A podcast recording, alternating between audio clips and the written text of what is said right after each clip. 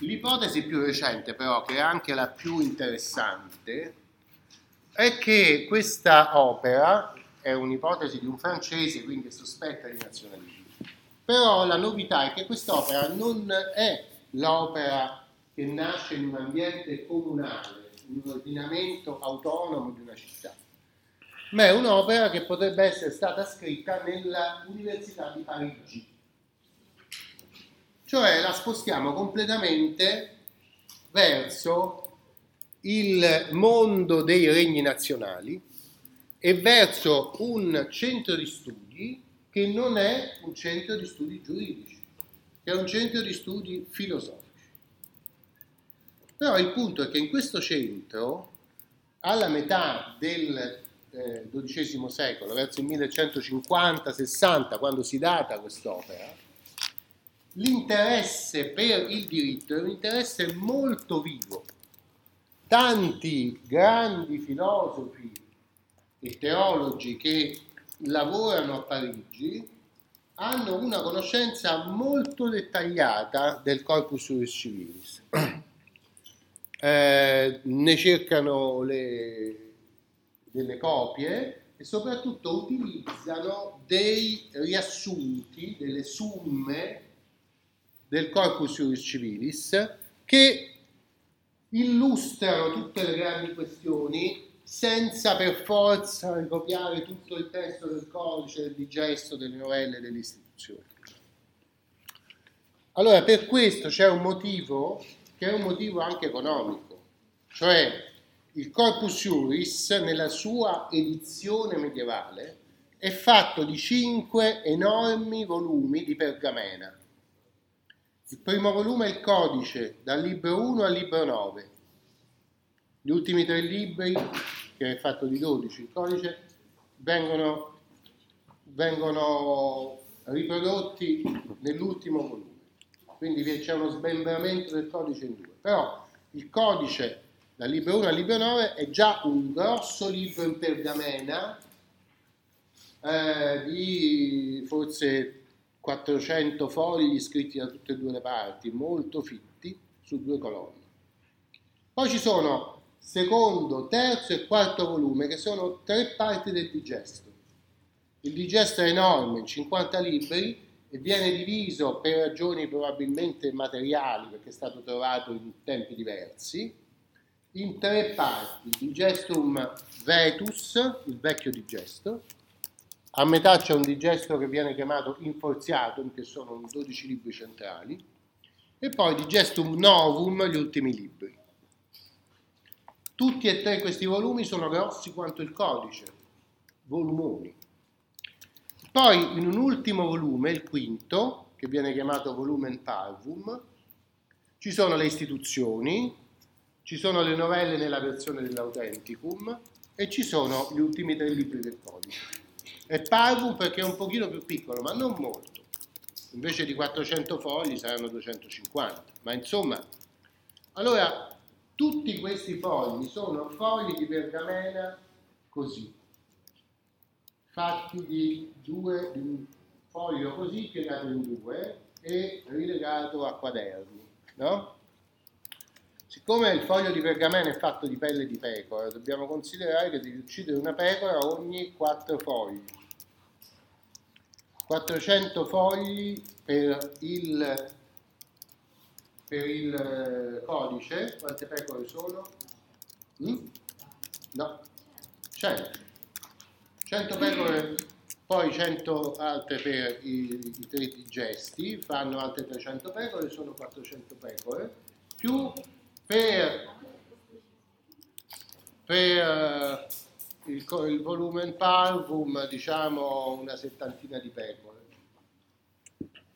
Insomma, è un gregge enorme che costa moltissimo, cioè soltanto comprare la materia per scriverlo era estremamente caro.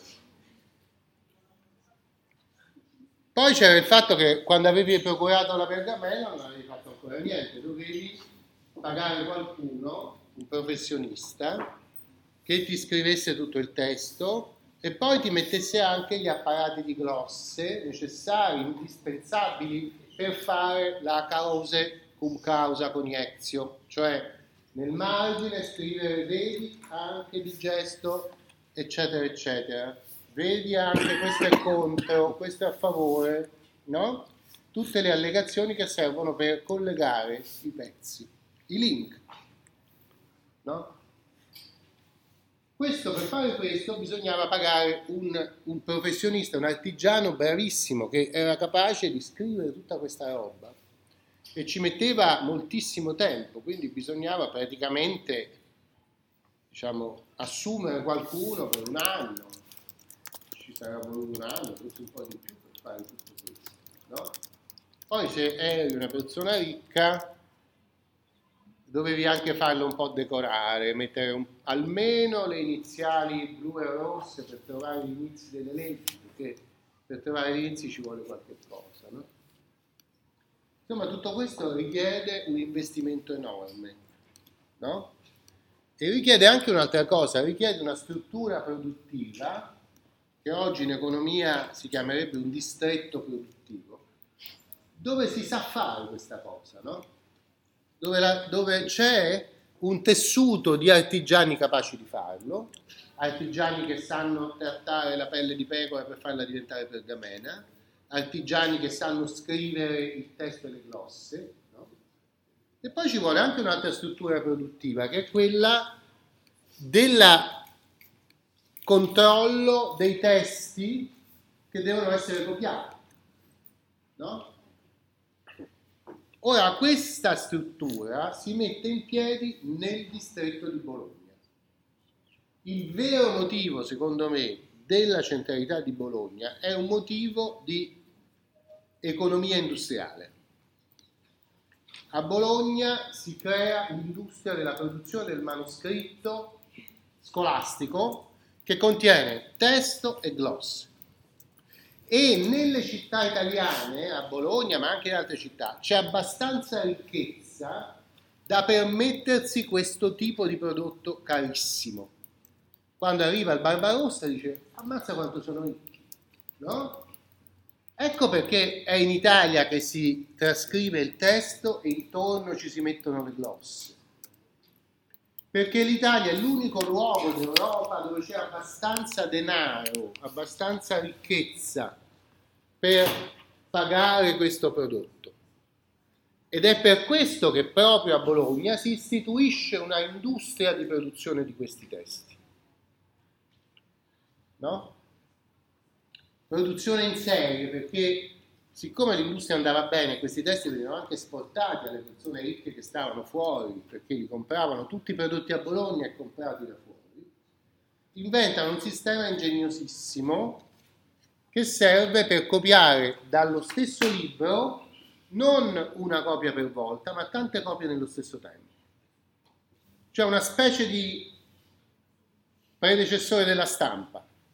Riproduco questo libro in tante copie non una dopo l'altra, ma tutte insieme. Come faccio? Faccio così, io invece di rilegarmi il libro lo lascio non rilegato, diviso nei vari fascicoletti che compongono un libro rilegato. Vedete che il libro rilegato è fatto di tanti quadernini rilegati fra di loro, no? Se io non l'avessi rilegati sul dorso, l'avessi lasciati tutti liberi, avrei potuto affittarne uno a un copista e nello stesso tempo un altro a un altro copista e un altro a un altro copista che copiano tutti nello stesso tempo e poi se li scambiano. Mm? Comincia il primo col primo, poi chiede il secondo, intanto il primo lo do a un altro, no? poi quello chiede il terzo e il secondo lo do a quello che aveva avuto il primo. Eh? Questo significa che se il il libro è fatto di eh, 400 fogli che sono divisi in fascicoli di 5 più 5, 10 fogli, eh, io posso far, usare, darlo in copiatura a 40 persone allo stesso tempo. Va bene? Questo è il sistema che è stato scoperto un secolo fa dagli studiosi ed è stato chiamato exemplar e pecia. L'exemplar è il modello che viene detenuto da un imprenditore che ha raccolto tutti gli esemplari, sia dei testi, codice di gesto, istruzioni, ma anche degli apparati di, di glosse e delle altre opere che vengono prodotte nella scuola. Mm? E dando in affitto questo ai copisti, ottiene un vantaggio e qualche volta diventa molto ricco. Mm?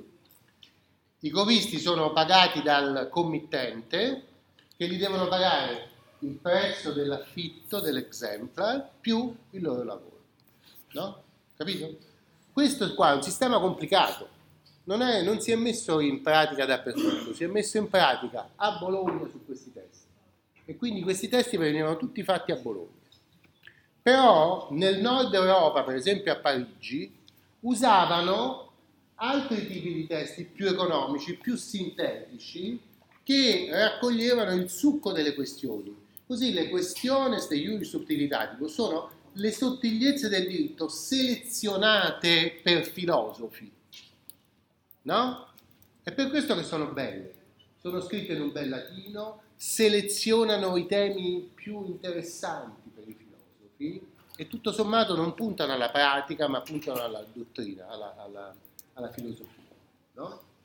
Allora, tutto questo uh, eh, dialettica fra Bologna e scuole minori la dobbiamo vedere nel senso di una pluralità di centri, ma anche dobbiamo integrarla con questo problema di cui Cortese non parla, che è la produzione materiale dei manoscritti nel eh, distretto industriale di Bologna. Va bene?